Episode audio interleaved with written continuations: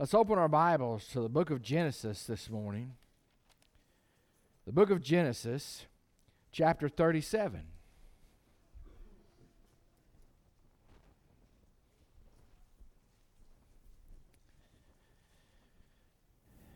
Genesis chapter 37.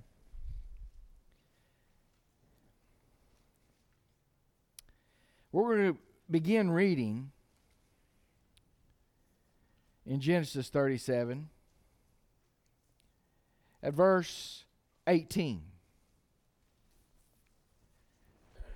We're going to look at the story of Joseph briefly this morning. If you respond, if you don't respond, we're going to look at it longer. Amen. Clap your hands. Just act like you're still awake instead of nodding. Go like this. It says, Genesis 37, beginning with verse 18. Now, when they saw him, speaking of Joseph, afar off, even before he came near them, they conspired against him to kill them. And they said to one another, Look, this dreamer is coming. Come therefore, let us now kill him and cast him into some pit, and we shall say some wild animal or beast has devoured him. We shall see what becomes of his dreams. But Reuben heard of it and he delivered him out of their hands and said, Let us not kill him. And Reuben said to them, Shed no blood, but cast him into this pit which is in the wilderness, and do not lay a hand on him, that he might deliver him out of their hands and bring him back to his father. So it came to pass when Joseph had come to his brothers, they stripped Joseph of his tunic, the tunic of many colors that was on him. And they took him and cast him into a pit, and the pit was empty, and there was no water in it. They sat down to eat a meal and lifted up their eyes and looked, and there was a company of Ishmaelites, also called Midianites, coming from Gilead with their camels bearing spices, balm, and myrrh on the way to carry them down to Egypt. So Judah said to his brothers, What profit is there if we kill our brother and conceal his blood? Come now, let us sell him to the Ishmaelites, and, and let not, not our hand be upon him, for he is our brother and our flesh. And his brothers listened. The Midianite traders passed by.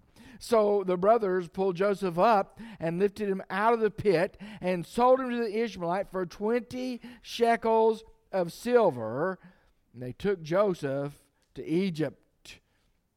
When Reuben returned, he finds out what they've done. And to cover it up, to make the story a little bit shorter, they rip his coat to shreds, kill a young goat, dip the blood in it, take it back to his daddy, and said, Is this his coat? He identifies the coat and he mourns um, for Joseph, Jacob does. And verse 36 continues the story when it says, Now the Midianites had sold him in Egypt to Potiphar, an officer of Pharaoh and captain of the guard. Let's pray. Father God, I do thank you for this morning, for a good crowd we have all gathered, Lord, to worship you. So, Father, by the power of your Holy Spirit, let nothing interfere with that. Calm our hearts and our minds. Lord, give us minds to understand and ears to hear and hearts to obey you this morning. And, Father, just remove those things that would hinder that. Let your word go forth in power and accomplish what you intended. I pray especially for those who need to make spiritual decisions this morning, Lord. Some need to accept Christ publicly as their Lord and Savior. Some need to come in rededication. Some need to come and join the church by baptism or, or letter or statement. But Lord, you have your way with us. And when we leave this place, not only will we say it's good to be in your house, but we will praise you for allowing us to be here. For it's in Jesus' precious name I pray. Amen. My Aunt Ginger was a special lady. Uh, my dad's middle sister. Uh, she lived up to her name. She was a redhead. Ginger. Uh, she, uh, I didn't get to see her very often. She lived in Seattle, Washington, and she would come and we'd see her at family reunions occasionally. And then, and then one time she came and visited just us. And the reason I was so interested in her is because her face just glowed. She smiled all the time, which for my dad's family was a little unusual. but she had this, this peaceful look she just glowed. And, and I, I knew her story, I couldn't figure out how did she do that. You see, Aunt Ginger had married somewhere between 15 and 16 years of age. She had married an older man, about 26, 27, something like that. And unbeknownst to her, he was an alcoholic. They got married. He beat her regularly. Uh, the first child, probably because of the beatings, was stillborn. Okay. Uh, the second child died at about three of meningitis or something of that nature. Life just became harder and harder. Uh, the man she was married to died. Uh, she had a couple of other children that grew to adulthood, and she got her first round of cancer. And in that day, there wasn't as many treatments, and so she lost all of her red hair. And then she got better and got her second round of cancer and had to do that again. And somehow God healed her, and through that, there she was sitting in our living room smiling. There she was glowing. And I said, Aunt Ginger, tell me about your life. And I knew the story, and she recounted it pretty much as I told you. But the one thing she added was, I don't know why I'm happy. They tell me I shouldn't be happy, but they don't know my Jesus. She said, Life didn't turn out like I expected. Life was much harder than I expected. Life even disappointed me on several fronts. But she said, Jesus was there through it all. She was really the first one in my dad's family that knew Christ as Savior and had for a long time been saved in a Baptist church in Seattle. And she said, Gary, if you'll let him, Jesus will put the same look on your face and the same smile in your heart. Now, I deal with a lot of people as a pastor. That's my job. The hardest ones to me are the ones who say, life's not fair. They're the ones who come in and they're disillusioned with what life has dealt them. I don't belittle their pain. I'm not making light of it. Life is hard. But what are we supposed to do when life literally disappoints us? And I think from the life of Joseph, we get some, I hope, principles that are eternal to help us this morning. And if you boiled it down in a nutshell, it would be this we need to turn our disappointments over to Jesus, trusting Him in all of those circumstances. We need to turn our disappointments over to Jesus, trusting Him in those circumstances that make life difficult, hard, disappointing. And so, what advice do we learn from Joseph? First one is this I'm going to tell it to you, and I want you to practice it. Don't listen to the enemy. Now, did you hear that?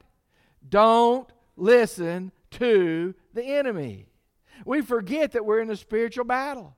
Paul in the New Testament tells us we don't fight against flesh and blood, but against spiritual wickedness, the powers and rulers of this age. The prince of the air, the devil himself, and his demons fight against us. Paul describes him as a roaring lion walking around seeking whom he may devour, attack. Guess what? We're his prime prey. And so, my advice, and I think Scripture's advice is don't listen to him. What do I mean by that? In the life of Joseph, we find out some things. The first thing is the facts. Uh, Psalm 105, verse 17 18, if you're taking notes, tell us a little bit about Joseph. It says, He sent a man before them, speaking of Joseph. Joseph, who was sold as a slave, they hurt his feet with fetters, they laid him in irons of the time until his word came to pass. What are the facts of Joseph's life? Recount them with me. Joseph is the 11th son of 12. He is his daddy Jacob's favorite. He's not supposed to take over the family business, but rather than going out and doing the work, daddy keeps him home and teaches him how to keep the books and do the other things, he's going to take it over because that's what daddy wants. Daddy loves him so much, he gives him a coat of many colors. And we have songs about that. And he wants him to parade around like a peacock and say, I am the loved one.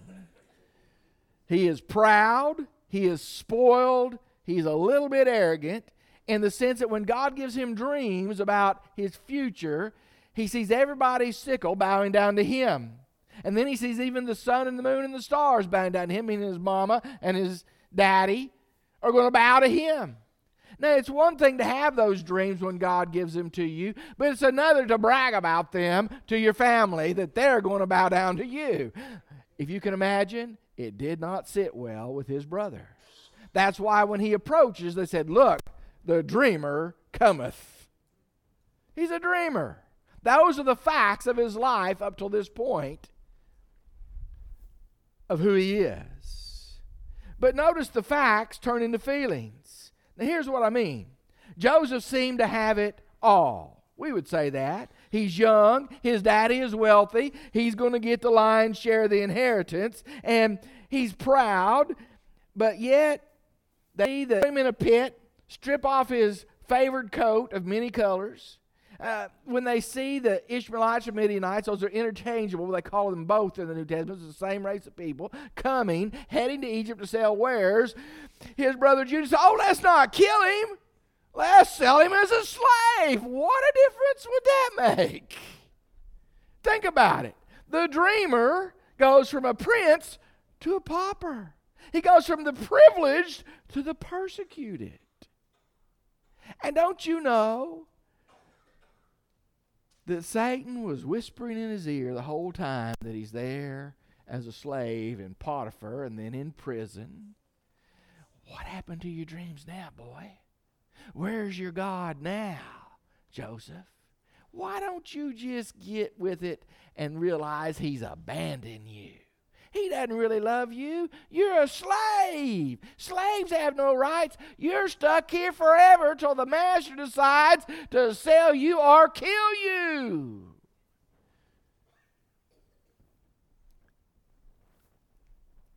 And it gets worse. You see, because he goes to Potiphar's house, you remember the story? God blesses him to Potiphar, trust him to take care of everything. Potiphar's name is not a normal Egyptian name. It means a gift from Ra, which was the chief god of Egypt. So he was considered a gift to Pharaoh and was the head of Pharaoh's bodyguards, is what the words mean. So he's a wealthy man and, and he's got lots of power. And there Joseph is taking care of his house. And you remember the story? His wife looks at him and says, Mmm, good young Jewish boy.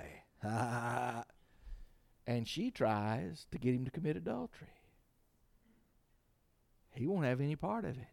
He runs out of the house doing his daily duties, trying to get away from her. He's wearing his tunic. She grabs it and takes it off and keeps it when the husband comes home. When Potiphar comes home, look, this Jewish boy did to me. He tried to do something bad to me. And here's his coat. I screamed and he ran and left it. Totally innocent. He's thrown into the depths of the worst prison in Egypt. What happened to your dreams now, Joseph? Where are you at now, Joseph? Joseph.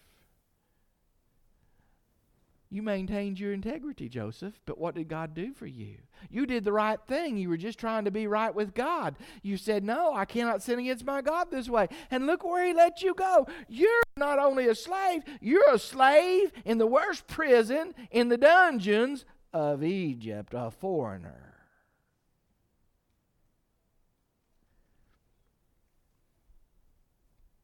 But you see, there was fruit there. Fruit that maybe Joseph didn't even realize. Now, what do I mean by fruit? Now, in that situation, it could have broken him.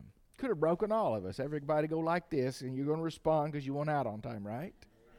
It could have made him bitter. He could have blamed God. I'm just trying to serve you, and look what happens. I mean, everything went to pot in a handbasket.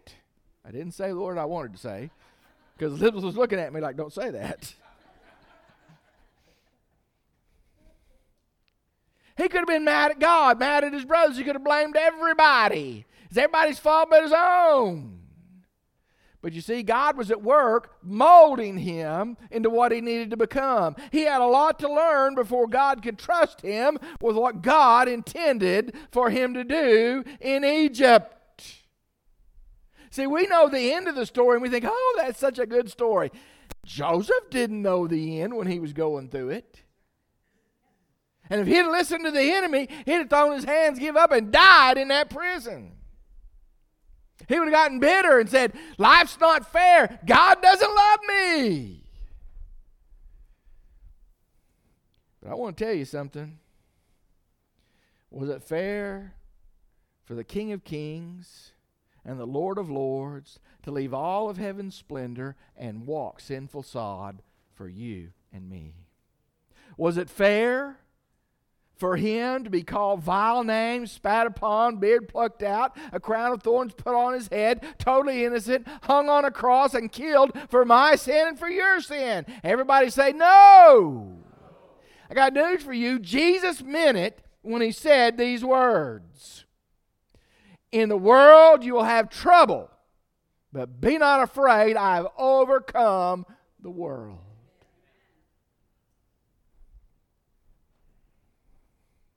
Do we understand that? You see, do we let the enemy talk us into feelings we shouldn't have? God's just not fair. He doesn't love me. He settled that, y'all. Get off that kick. I don't have patience with it anymore. I'm now 57 and I'm old enough to say, stop it. I'm not being uncompassionate. I'm not trivializing problems, but I want to tell you something. Jesus spread his arms and died to prove he loved us. He prepared heaven for us. He loves us. He sent his Holy Spirit to reside within us. He loves us. He gave his word to guide us. He loves us. He said he wants to give us peace and joy in the midst of the storms and circumstances that batter us. He loves us. So if you're here this morning, maybe you're in one of those storms. I'm not trivializing. They're serious, they're awful. But let me tell you something that doesn't change the love of God for you and for me one bit. My Uncle Dickie was one of the finest Christian men I ever knew. He served as a deacon his whole adult life and life didn't always go the way it should have. Uncle Dick was a mechanical engineer, so proud to graduate from Fayetteville with that degree. He worked his way up to number three in his company in Hot Springs. Everything looked secure for his future until the CEO ran off with all the money, the company went bankrupt, and he was out of a job in his mid 40s. Took him a year to find a job, almost lost their house. The only way he saved it, he had to move his whole family to South Carolina to find a job. Because you see, those engineers with experience cost more than those coming straight out of school. So he serves his church there. Everything seems to be going.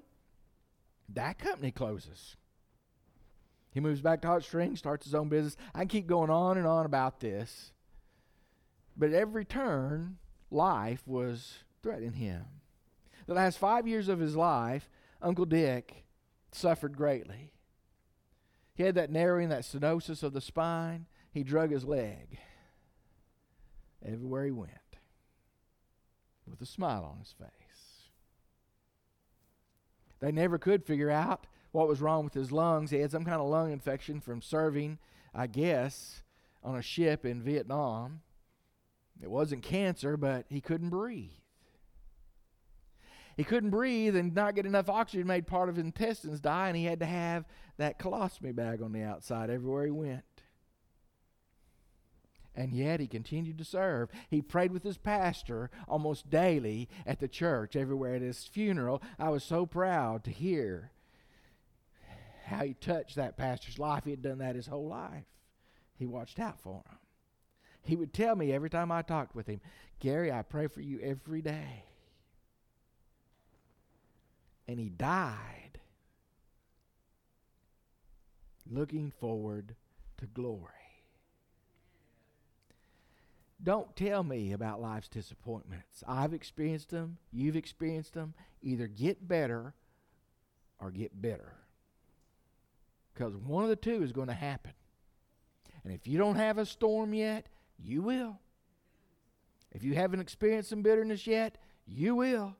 Brother Gary, that's a terrible negative attitude. No, it's the reality of the sinful world we live in.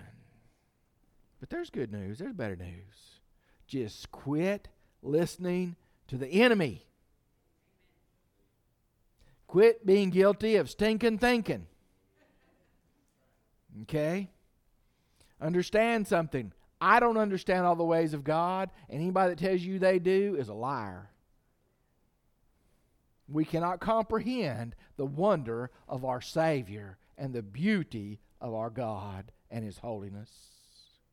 And He always does what's best for us because we are His children. Quit listening to the enemy.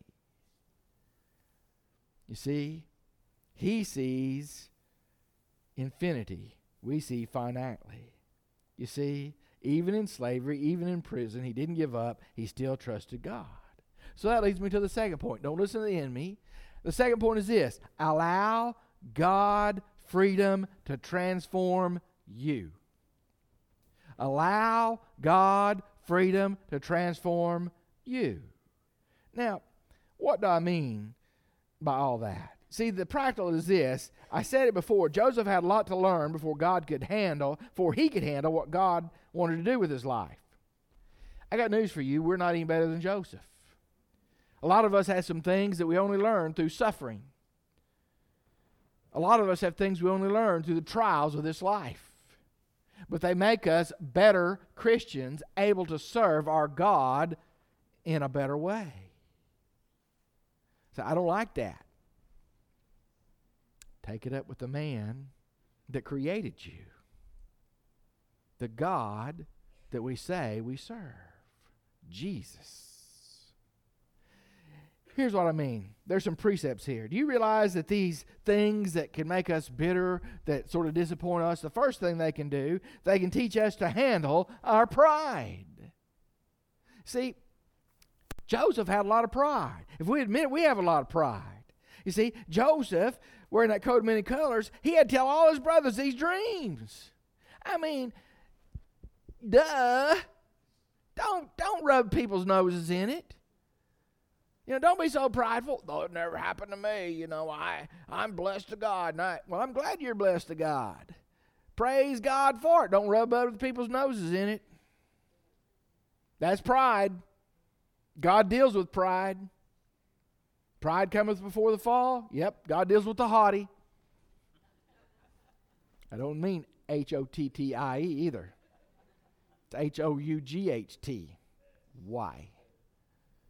Haughty means prideful. When you look at that story, all those things that Joseph was so proud of, God stripped away. Some of us have things that we're proud, and God needs to strip them away so that we realize we are really nothing without Him. Let me tell you uh, a way pride comes in that people don't think of it. Brother Gary, I don't deserve this. All I'm trying to do is serve God. Really? I don't deserve this? Well, I agree you're good people and you don't deserve it, but I want to tell you something. If we got what we deserve, we wouldn't have been saved. You know what the Bible says? The wages of sin is what? That's what we deserve because we're sinners. But the gift of God is eternal life through Jesus Christ our Lord.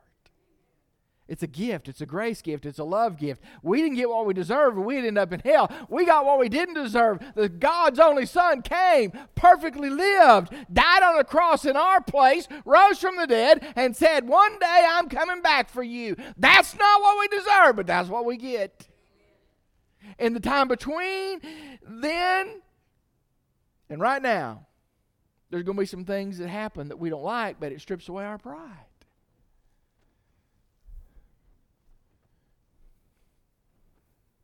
I don't get what I deserve either. I get so much more than I deserve. If I got what I deserved, it would be really, really bad. And if you'll be honest and remove some pride from your heart, it would do the same for you also. Well, don't you know who I am? Well, yeah, so does God. That's the problem. So it deals with our pride. Let's go on. It helps us to handle our temptations. I mean, I want you to think about it. Here is a young man.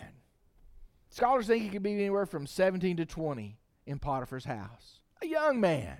He's a slave. He's risen to run the whole household. Everything is entrusted to him, and Potiphar's lovely wife wants him to do something evil. There's temptation. And day after day after day, she came to him and bugged him. He had no peace. He couldn't get away from it. And yet he said, I can't do that to my God. A slave. What's your God done for you, Joseph? You're a slave. He took you out all that you had and gave you nothing. You're a slave. If Potiphar comes home today and you displease him, you're gone. And it happened. But you see, it, it, it taught Joseph to handle temptation, all those adversities. Why? Because he was going to rise. Remember, the only one who was more powerful than him in all of Egypt was Pharaoh. What a temptation man, Potiphar, you're going to die. That'd been me. Your wife is going to get it. My brothers, when they show up, are going to get it. That jailer who mistreated me, he going to get it. Those guys who left me in prison, they're going to get it. What would your temptation have been? To be the second most powerful nation in the most powerful nation on earth at that time. What kind of temptations would it have been? Wealth, Drugs. Yeah, the Egyptians did that. Women, they did that. I mean, you go on and on, whatever your temptation might be, all the little goodies to keep you from serving God. he had already been tested in the fire to learn how to handle temptation. When he got to the top, he was ready. But he couldn't get to the top till he crawled up from the bottom.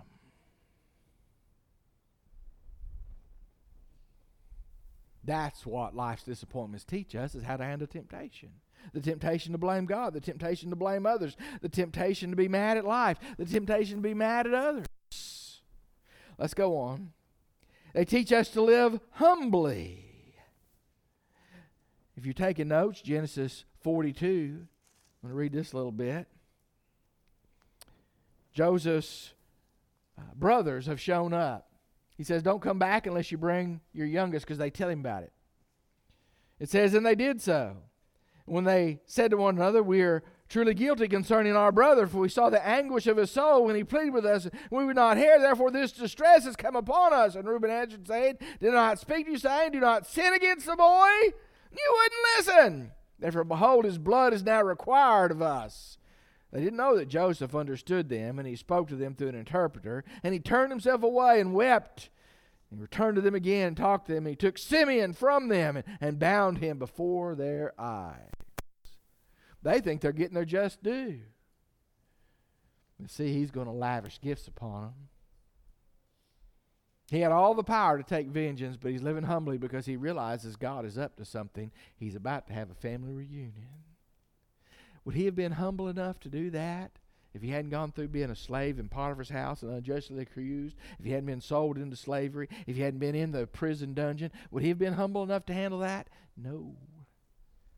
God deals with our pride, but He also doesn't deal with our pride. He teaches us how to live after He starts dealing with our pride, how to live humbly. Paul said it this way in the New Testament. He said, Consider others better than yourselves. He said, Don't think more highly of yourself than you ought to. Uh, y'all, that's just the opposite of what American society teaches us. They want to talk about self esteem and they want to talk about be whatever you want to be and, and do it no matter what harm you cause to others. Just go for it. No, that is ungodly advice. It doesn't lead to happiness, it leads to harm. God resists the proud, but gives grace to the humble, is what James says. We can go on. Teaches us pride to deal with our pride or temptations, to live humbly, and it also teaches us to see God's hand at work. You see, in Genesis 45, we finally come towards the end of the story. In 45, verse 1, it says, Joseph could not restrain himself before all those who stood by him. He cried out, Make everyone go out from me. No one stood with him while Joseph made himself known to his brothers. And he wept aloud, and the Egyptians in the house of Pharaoh heard it. You see, he's crying out in anguish. He's crying out in joy. His brothers had done this, are standing before him. Joseph said to his brothers, I am Joseph. Does my father still live? But his brothers could not answer them, and they were dismayed in his presence. They should have been. What did they do to him? But you see, God had transformed him. And what he ends up telling them is this So it was not you who sent me here, but God. And he has made me a father to Pharaoh and the Lord of his house and a ruler throughout the land of Egypt. Hurry up and go to my father and say, Thus says your son Joseph, God has made me Lord of all of Egypt. Come down to me now. Tarry not. He said, You meant it for evil. God meant it for good. You went to destroy me. God meant to send me here, not for my benefit, but for yours, so there would be a remnant left. There's only been two years of this famine. Now there's going to be five more years. It's going to get worse. You come down here and let me take care of you. God had transformed him so that he could see God's hand at work. I want to tell you something. I want you to listen very closely. If you don't see the hand of God working in your life, one of two things is happening. Either you're not God's child, did you hear me? Or your tuner is not tuned correctly. Now, I said it last week. If I said, How many things blue in this room can you see? Look around and see how many blue things you see. Y'all aren't doing it, and we're going to stop till I see heads moving. You're going to pretend like you're doing it anyway. Somebody tell me, how many blue things do you see in the room? Two. Two? Five? Okay, how many green things do you see in the room? Okay, y'all, I'll give you a hint. I'm green, okay? How many more do you see? There's one. Da, da, da, da, da. Okay? You didn't notice that when you came in, but when you start getting your mind acclimated right, you see it. I said it's just like you buy a car. It doesn't have to be a brand new car, but it's new to you. Suddenly you notice everybody else is driving that make a car, or even that color car. When you start asking God to show you, you'll see His hand at work if you're His child when you start setting your minds on the things of God rather than the things of this earth, you'll see God's hand at work in your life, even in the midst of difficulties. The last thing, because I'm sure time is slipping away, allow God's grace to give you His victory. Now, did you hear that? His victory. It's not always we planned it, it's not always what we want but He gives us victory. Now, see, Helen Keller said it this way I thank God for my handicaps. She was deaf and blind. For it was them that I found myself, my work, and most importantly, my God. And I praise Him every day for my handicaps. That sort of rattled my cage a little bit. If it doesn't rattle yours, something's wrong with your cage tape your ears shut, plug them up, cover your eyes where you can't see for about four hours, and see what a difference that makes in your life. And she's praising God for that? Yes, she did. So, what's the principle with him? You see, there's a preparation. You see, Joseph's prepared for even greater service. He starts out in Potiphar's house. He goes to the prison. He rises up to the to to the prison uh, guy that runs a prison trusts him. He's he's doing that. He meets the baker and and who was the other one? Okay, the two servants of Pharaoh. Let's go on, and and he tells them one of you is oh the the guy the cupbearer. He says one of you is going to die and the other one's going to live. When it comes to pass, the cupbearer forgets it. When Pharaoh has these bad dreams, he remembers Joseph. They bring him, clean him up. He gives Pharaoh the answer through God. Pharaoh raises him up and says, "You prepare for this famine." Now, that's the preparation that he went through. But what was the promise? You see, how in the world do you get a Jewish shepherd, a Jewish boy, to be number two in the most powerful land in all the world? by God's will, by God's purposes, by God's victory. God was saving Abraham's seed just as he promised to do. The promises are there for us if we'll look. Do we not know that? I'm going to read you some stuff you know. Maybe you've failed to remember.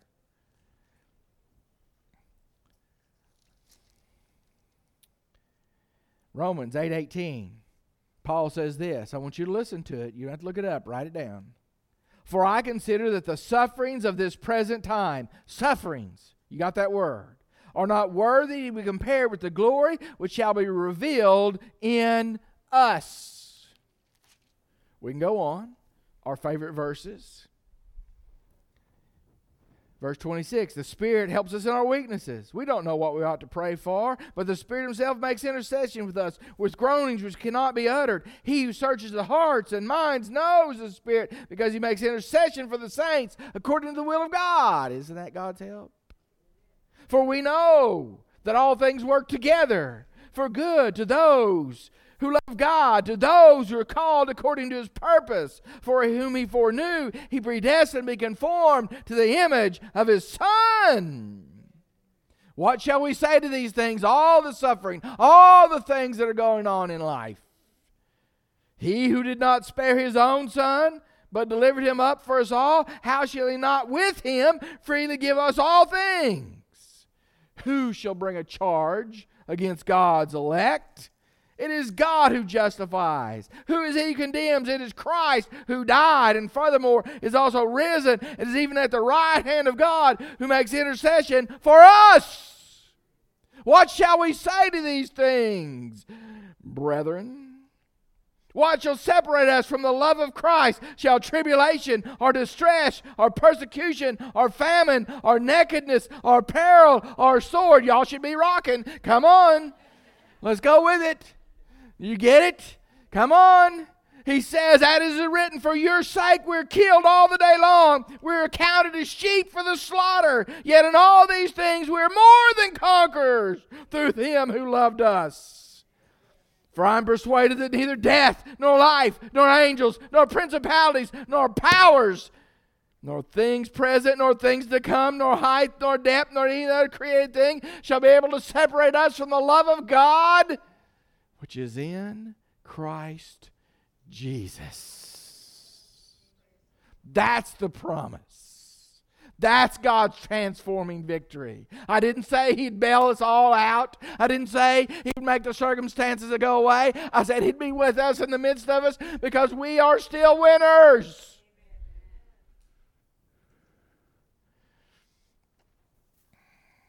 There's a hymn in our hymnal written by Horatio G. Spafford. Spafford's family was traveling to England.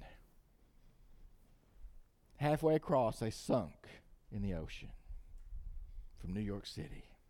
He got the telegram. He didn't know what else to do but go to England. He talked to the captain. When they got to the approximate place, the last place they knew the ship was where it sunk, the captain slowed it to almost a stop.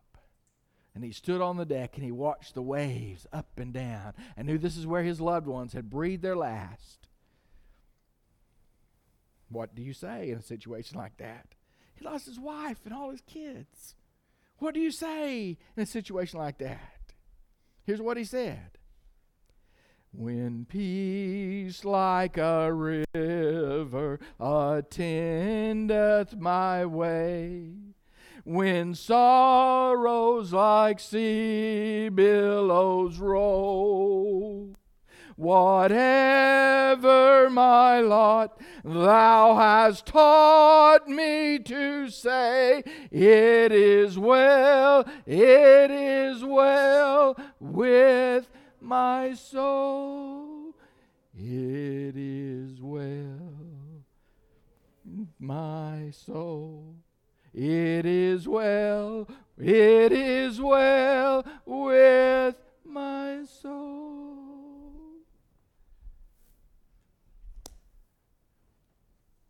I want you to bow your heads and close your eyes. Some of you have lost your, your song. Life is hard. But you see, from the depths of despair, the song starts. From the darkness of disillusionment, it strengthens. From a loss that is devastating, faith rises. And your song of faith says, I trust you, Jesus. Some of you need to come and lay some of those burdens at the altar.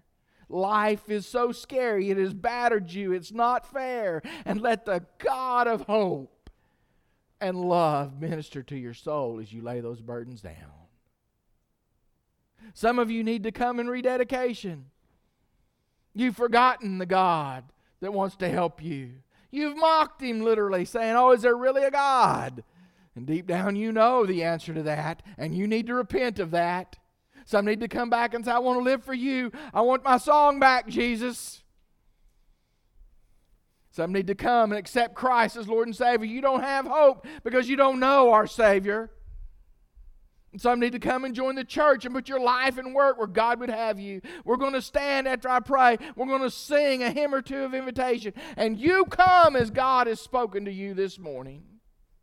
Father God, you are here. You promised to be here. It's holy ground because you are with us. Let us do your will. You receive the glory that you so richly deserve, and let us respond to you in a way that would please you. In Christ's name I pray. Amen. And God's people stood up.